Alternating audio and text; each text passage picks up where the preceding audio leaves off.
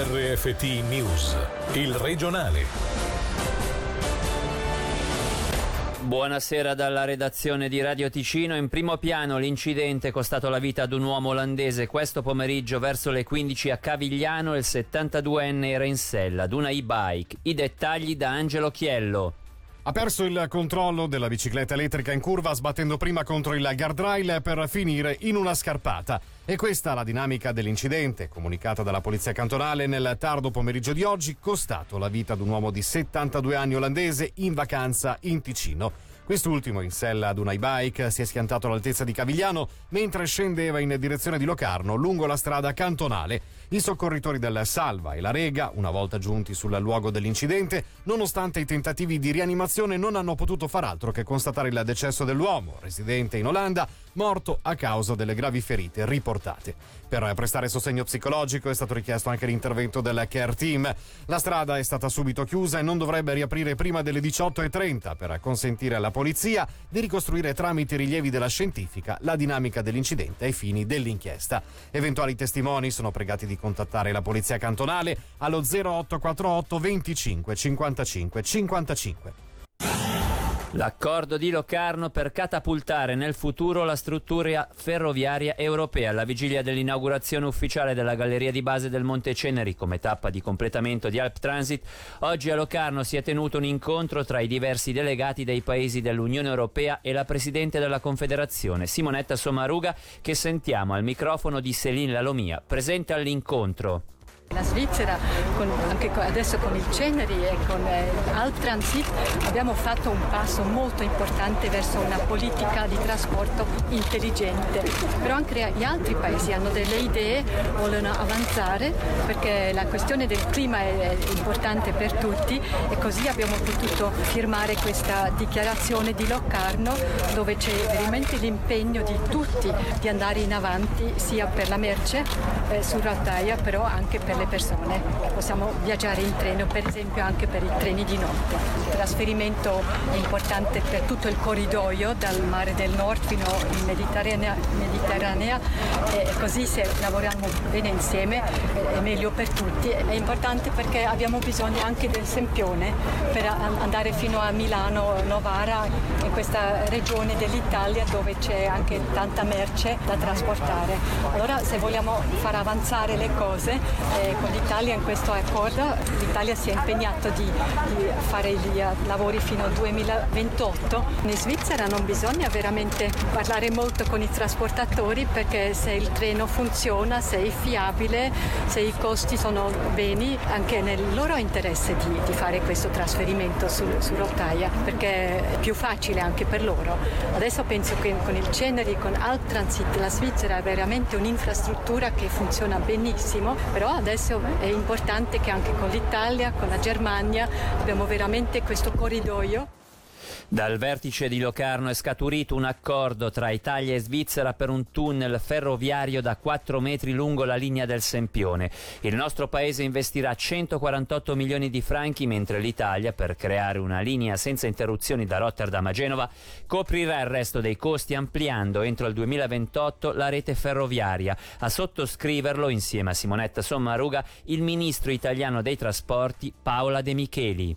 L'apertura del tunnel di base Ceneri oggettivamente segna un punto avanzato di quella che sarà il disegno ferroviario, intermodale, trasportistico del nostro continente e dei rapporti tra l'Italia e tutti i paesi alpini. Noi potremo avere nel primo anno oltre 160.000 trasporti in più, che per l'Italia significa non solo un grande importante impatto ambientale che migliora, ma anche una possibilità di essere più competitivi per le nostre aziende. La sottoscrizione dell'accordo sulla linea del Sempione dimostra che i nostri due paesi non solo dicono di voler collaborare, ma concretamente mettono in atto delle azioni, progettazione e realizzazione di un upgrading di quella linea ferroviaria che a servizio dei nostri obiettivi ambientali e dei nostri obiettivi di cooperazione sarà un fatto e non saranno soltanto atti e parole scritte su un foglio bianco. Avremo più casi di adesso, ma è altamente improbabile tornare ad avere in poco tempo delle curve di rapido aumento dei contagi da Covid-19 in Ticino. A dichiararlo questa mattina in diretta sulle nostre frequenze è stato il dottor Cristian Garzoni che si è espresso sull'incognita costituita dai grandi eventi e sulla diffusione del nuovo virus con i rientri dalle vacanze e l'apertura delle scuole. Sentiamolo nell'intervista di Angelo Chiello. I grandi eventi hanno sempre fatto paura ed è chiaro che con questo tipo di virus l'assembramento di tante persone assieme pone intrinsecamente un problema. Devo dire che il Consiglio federale ha detto sì, ma con delle regole molto chiare, con dei piani di protezione che permettono di andare sì in grande numero nello stesso stadio piuttosto che alla pista del ghiaccio, ma lo devono fare in maniera che i contatti siano i minori possibili, che ci siano delle distanze, che ci siano dei flussi di persone che non si incrocino che non ci si ritrovi in 200 alla stessa buvette. Ha detto sì agli eventi, ma non ha ancora detto bene come cosa. Siamo abituati a questi numeri stabili sempre sotto i 10 casi. Penso che se le cose vanno avanti così è sicuramente positivo. Le scuole sono ricominciate, quindi un po' di rientri si fermeranno. Ci sono poi i vacanzieri di settembre, quindi qualche numero probabilmente l'avremo un po' più alto e poi è chiaro che pian piano le temperature si abbasseranno. Vera incognita è quando le persone si incontreranno nuovamente solo al chiuso. Io penso che la popolazione ticinese è, molto pronta ad affrontare quello che arriverà. È altissimamente improbabile avere delle curve di rapido aumento, avremo molto probabilmente più casi di adesso. Possibile che se i numeri aumenteranno le persone dovranno cercare di fare ancora più attenzione.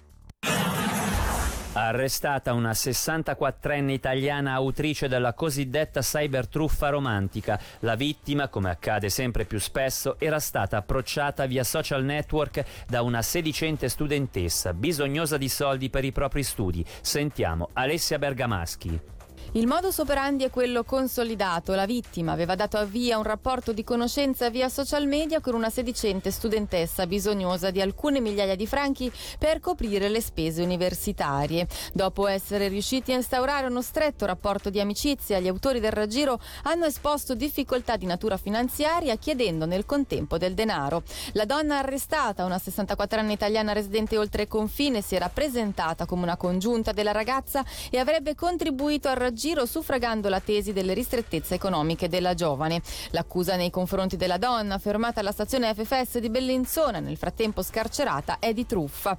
Al vaglio c'è anche la posizione del figlio, fortemente indiziato di avere preso parte all'imbroglio. Per evitare questo tipo di inganni, la polizia sottolinea di non accettare domande di amicizia via social media da chi non si conosce personalmente, di non trasmettere mai password e copie di documenti personali, di non divulgare alcuna foto o informazione, di non versare denaro se non si è sicuri dell'affidabilità dell'interlocutore. Ora le brevi questa sera con Selina Lomia. Coronavirus, disposizioni cantonali prolungate fino al 21 di settembre. Per il governo le misure sono efficaci, in vigore quindi il divieto d'assembramento con più di 30 persone, le disposizioni per la ristorazione e l'obbligo della mascherina sui mezzi pubblici. Il ticinese Bruno Storni e il grigionese John Pult tra i candidati alla vicepresidenza del Partito Socialista. I delegati del PS decideranno il 17 ottobre. Un formulario online per chi rientra dai paesi a rischio sarà disponibile da domani sul sito t.ch coronavirus. Chi lo compilerà verrà contattato per tutte le informazioni. A oggi su 2500 persone annunciate 600 sono finite in quarantena. La Guardia di Finanza di Como ha scoperto in un veicolo in entrata in Italia 20 borse dal valore di 20.000 franchi. L'uomo alla guida è stato multato per non aver dichiarato la merce e per non aver pagato le relative tasse.